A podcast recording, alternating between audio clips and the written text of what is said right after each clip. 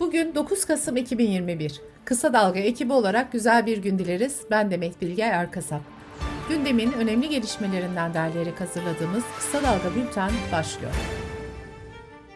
Adalet Bakanı Abdülhamit Gül, Masumiyet Karinesi ve Lekelenme Hakkı Sempozyumu'nun açılışında konuştu.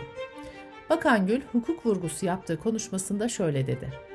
Biz yapalım, hukuk arkadan gelsin değil, hukuk önden yürüsün, biz ona göre kendimizi ayarlayalım anlayışıdır hukuk devleti. Bu sözler İçişleri Bakanı Süleyman Soylu'ya yanıt olarak yorumlandı. Soylu, geçtiğimiz aylarda muhtarlara hitaben yaptığı konuşmada metruk binalarla ilgili ''Ya arkadaş sen gece yık, mahkeme kararı bizim arkamızdan gelsin.'' demişti. Siyaset kulislerinde aralarında sorun olduğu öne sürülen iki bakan daha önce de karşı karşıya gelmişti. Soylu, annesine sosyal medyadan hakaret eden kişinin serbest bırakılmasına Twitter'dan tepki göstermiş, Bakan Gül ise bu işleyişi beğenmeyen gider itiraz hakkını kullanır ama yargıya parmak sallayamaz demişti.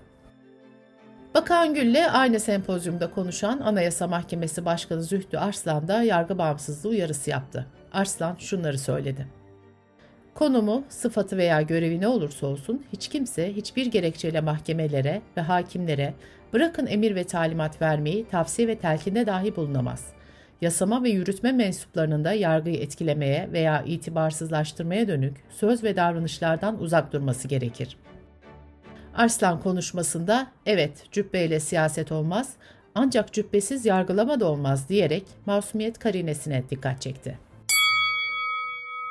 Edirne cezaevinde bulunan eski HDP eş genel başkanı Selahattin Demirtaş, toplumsal barış konulu bir çalıştay yapılması önerisinde bulundu. Demirtaş, mümkünse seçimlerden önce, değilse seçimlerden hemen sonra geniş katılımlı birkaç gün sürecek bir çalıştayla toplumsal barışın yol haritasının çıkarılabileceğini belirtti. Bingöl'de bir yurttaşa küfür ettikten sonra İyi Parti Genel Başkanı Meral Akşener'in talebi üzerine Grup Başkan Vekili görevinden istifa eden Lütfü Türkan'ın yerine Erhan Usta getirildi. İyi Parti Genel Başkan Yardımcısı Yavuz Ağralioğlu da Lütfü Türkan'ın yaptığı hatayı görmezden gelemeyiz. Biz hatasının bedelini ödeyen bir partiyiz. Türkan'ı görevden çekiyoruz dedi. Eşitlik için Kadın Platformu, Meclis Genel Kurulu'na sevk edilen 5. yargı paketiyle ilgili itirazlarını ve uyarılarını kamuoyuna açıkladı. Platformun açıklamasında, kamuoyuna çarpıtılmış bir isimle çocuk tacizi olarak lanse edilen çocuk teslimiyle ilgili önerilen değişiklikler çocuğun üstün yararını gözetmiyor denildi. Açıklamada itirazlar özetle şöyle sıralandı. Kanun teklifinde çocuğumu özledim, çocuğumu görmek istiyorum diyerek annenin yanından alınan ve görüşme sırasında babaları tarafından öldürülen çocuklar ve şiddete maruz kalan kadınlar görmezden gelinmiş. Çocuğun can güvenliğinin ve şiddetsiz yaşam hakkının gözetilmediği kanun teklifinde çocuğun anne ve baba arasında paylaşılacak bir nesne olarak görüldüğü çok açıktır. Nobel ödüllü yazar Orhan Pamuk hakkında Veba Geceleri kitabında Mustafa Kemal Atatürk'e ve Türk bayrağına hakaret ettiği gerekçesiyle takipsizlik kararı verilen soruşturma suç ceza hakimliğinden döndü. Savcılık aynı gerekçeyle yeniden soruşturma başlattı. Savcılıkta ifade veren Orhan Pamuk, ben kitabımda kesinlikle Gazi Mustafa Kemal Atatürk'ü ima eden yazılar yazmadım. Kitabın karakteri kol ağası Kamil'in küçükken kargaları kovaladığına dair bir ifade yoktur. Türk bayrağının da Rum eczanesinin ablemiyle alakası yoktur. Suçlamaları kabul etmiyorum diye konuştu. Bültenimize COVID-19 haberleriyle devam ediyoruz. Sağlık Bakanı Fahrettin Koca, illerde 100 bin nüfusa karşılık gelen haftalık vaka sayılarını paylaştı. Koca'nın yayınladığı haritaya göre Karabük, hastalığın en fazla görüldüğü il olurken onu Yalova izledi. Her 100 bin kişide koronavirüs vaka sayısı İstanbul'da 293.02, Ankara'da 287.85 ve İzmir'de 64.81 oldu. Covid-19'un en az görüldüğü iller ise Şırnak, Batman ve Mardin olarak kayıtlara geçti. Dünya genelinde görülen COVID-19 vaka sayısı 250 milyonu geçti. Salgın nedeniyle hayatını kaybeden kişi sayısı da 5 milyonu aştı. Son dönemde etkili olan delta varyantı sebebiyle yetkililer her 90 günde 50 milyon yeni vakanın görüldüğünü ifade etti. Salgın başladığında virüsün 50 milyon kişiye ulaşması yaklaşık bir yıl sürmüştü. Son verilere göre 240 ülkenin 55'inde vaka sayıları artış eğilimi gösteriyor. Rusya, Ukrayna ve Yunanistan'da son günlerdeki yeni vakalar rekor seviyelere çıkmış durumda. Doğu Avrupa'nın en düşük aşılama oranına sahip bölge olduğu, dünya çapında raporlanan tüm yeni vakaların yarısından fazlasının da Avrupa'da görüldüğü belirtildi. Japonya'da ise son 15 aydır ilk kez COVID-19 kaynaklı can kaybı yaşanmadı. Sağlık, Çalışma ve Refah Bakanlığı ülke geneli COVID-19 vaka ve can kaybı verilerini güncelledi. Buna göre vaka sayısı 24 saatte 162 kişi artarak 1 milyon 724 bine yükselirken salgın kaynaklı can kaybı ise yaşanmadı. Sırada ekonomi haberleri var. Türkiye İstatistik Kurumu verilerine göre aylık reel getirisi en yüksek olan yatırım aracı %4.71'lik oranla Amerikan doları oldu. Devlet iç borçlanma senetleri ise yatırımcısına %5.74 oranında kaybettirdi.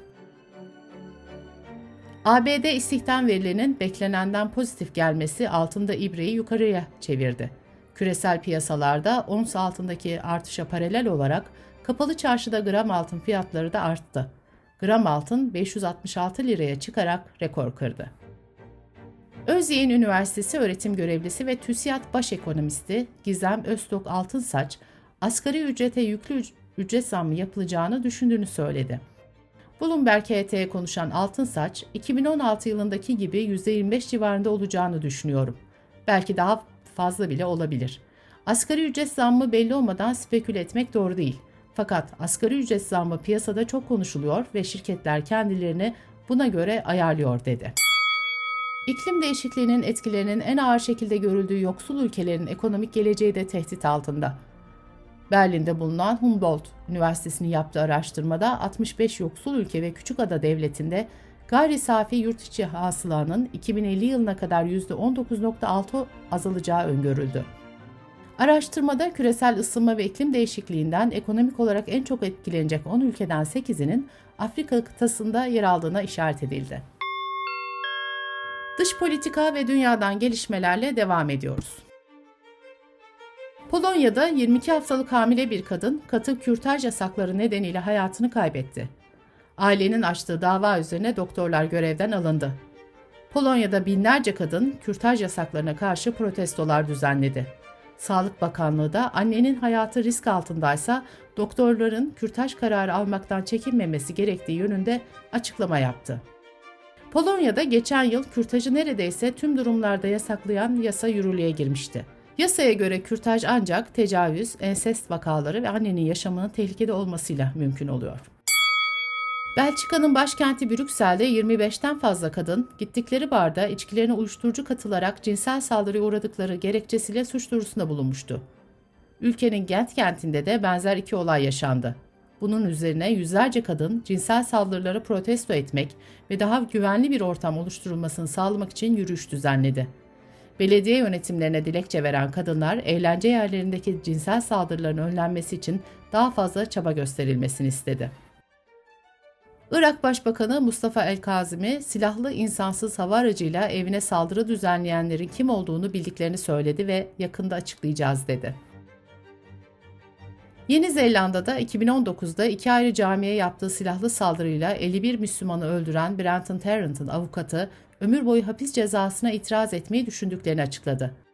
Beyaz ırkın üstünlüğünü savunan ve Yeni Zelanda'nın modern tarihinin en büyük katliamını gerçekleştiren Tarrant, 2020 Ağustos ayında şartlı tahliye olmaksızın ömür boyu hapis cezasına çarptırılmıştı. Ülkede ilk kez böyle bir ağır ceza verildiği için sana hapishane içerisinde özel bir hücre inşa edilmişti.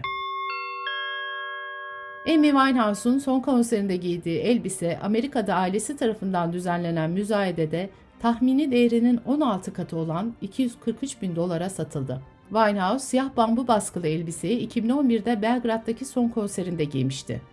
Bu konserden yaklaşık bir ay sonra 23 Temmuz'da 27 yaşındaki genç şarkıcı Londra'daki evinde aşırı dozda alkolden hayatını kaybetmişti. Bültenimizi kısa dalgadan bir öneriyle bitiriyoruz. Gazeteci Ersan Atar, Cumhurbaşkanı Erdoğan'ın kendisinden sonrası için kardeşim deyip işaret edeceği konuşulan Milli Savunma Bakanı Hulusi Akar'ı anlatıyor. Kısa Dalga.net adresimizden ve podcast platformlarından dinleyebilirsiniz. Gözünüz kulağınız bizde olsun. Kısa Dalga Medya